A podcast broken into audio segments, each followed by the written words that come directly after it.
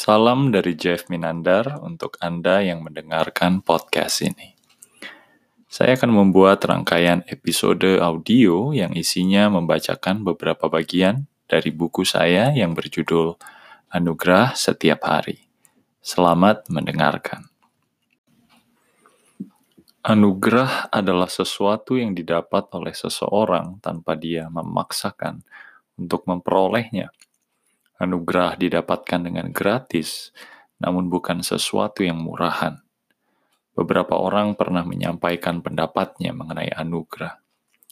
Ada yang berpendapat bahwa anugerah adalah sesuatu yang harus didapatkan oleh penerimanya melalui tahapan dan proses yang rumit. Kalau demikian adanya, maka anugerah itu kehilangan maknanya, bahwa ia diberikan seharusnya tanpa paksaan atau tuntutan. Pendapat yang lain muncul bahwa anugerah adalah sesuatu yang bisa didapatkan begitu mudahnya, sehingga menjadi sesuatu yang murah dan tidak merubah hidup seseorang sama sekali. Anugerah hanya dibutuhkan saat diperlukan, tanpa menyadari anugerah itu dapat diambil daripadanya. Anugerah menjadi kehilangan kesakralannya oleh mereka yang tidak mengerti bahwa ia diberikan dengan harga yang mahal. Pandangan saya mengenai anugerah adalah dengan menempatkannya sebagai pribadi. Anugerah adalah pribadi, sehingga hubungan yang terjalin adalah suatu hubungan yang sehat antara seorang pribadi dengan pribadi yang lain, bukan pribadi dengan barang kepunyaannya, atau pribadi dengan sesuatu yang gaib, yang tidak nyata, dan membutuhkan indera keenam. Perlu ditambahkan di sini bahwa penulis meragukan adanya indera di luar kelima indera yang sudah dikenal manusia. Kalaupun ada, maka sebenarnya, sekali lagi menurut penulis, menurut saya, indera keenam itu adalah roh namun kita tidak sedang membahas itu di buku ini, bukan? Apa yang akan pembaca dapatkan dari buku ini adalah bagaimana sang anugerah pribadi yang tadi saya ceritakan sebagai pribadi yang dapat disentuh dan kita bisa terhubung dengannya. Anugerah terlibat dalam setiap keseharian manusiawi penulis. Anda akan menemukan situasi-situasi keseharian yang mudah saja dilewatkan tanpa perlu repot merenungkan arti dan maknanya. Namun penulis ingin mengingatkan bahwa jika Anda melewatkannya, bisa jadi Anda sudah sebenarnya bertemu dengan Dia. Hidup kita, siapa pun kita, perlu keberadaan Dia karena dialah yang memberi makna dalam keseharian dan sering kali membosankan dan mudah menjebak kita dalam rutinitas. Buku ini untuk Anda yang mulai merasa jenuh dengan apa yang Anda hadapi setiap hari. Pekerjaan yang sama, aktivitas yang sama, tekanan yang sama, atau tekanan yang mungkin makin berat.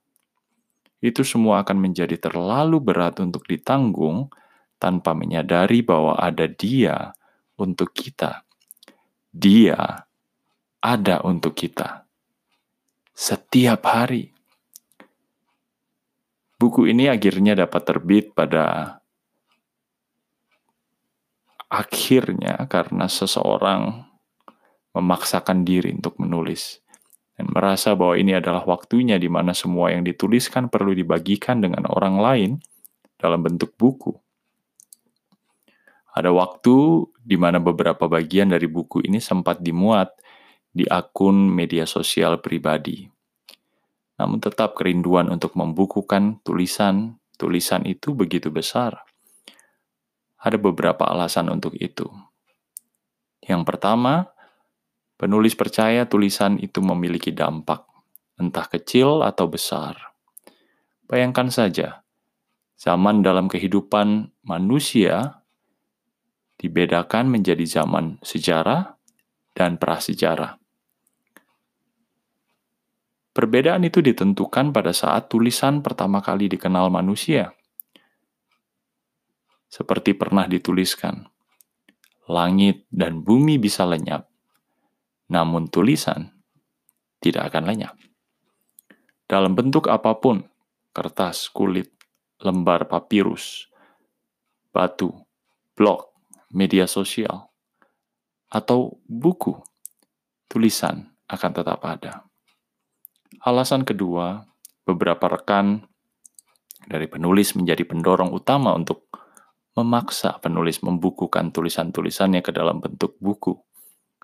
Saya tidak bisa menyebutkan rekan-rekan itu satu persatu, lebih karena penulis takut ada nama yang tidak tertulis, yang terlewat karena daya ingat yang terbatas.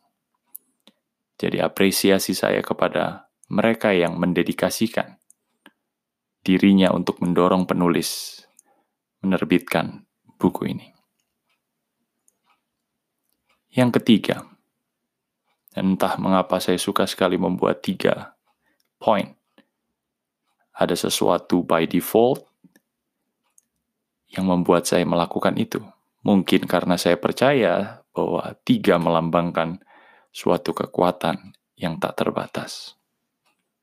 Alasan yang ketiga adalah karena ayah yang akan selalu menjadi pahlawan hidup saya dan panutan saya. Jadi inilah alasan besar saya juga untuk menulis. Beliau sudah memiliki beberapa buku dan menjadi salah satu kerinduan saya untuk suatu waktu menulis buku bersama beliau. Selamat mendengarkan. Semoga hari Anda diisi dengan pertemuan dengan Dia, Sang Anugerah.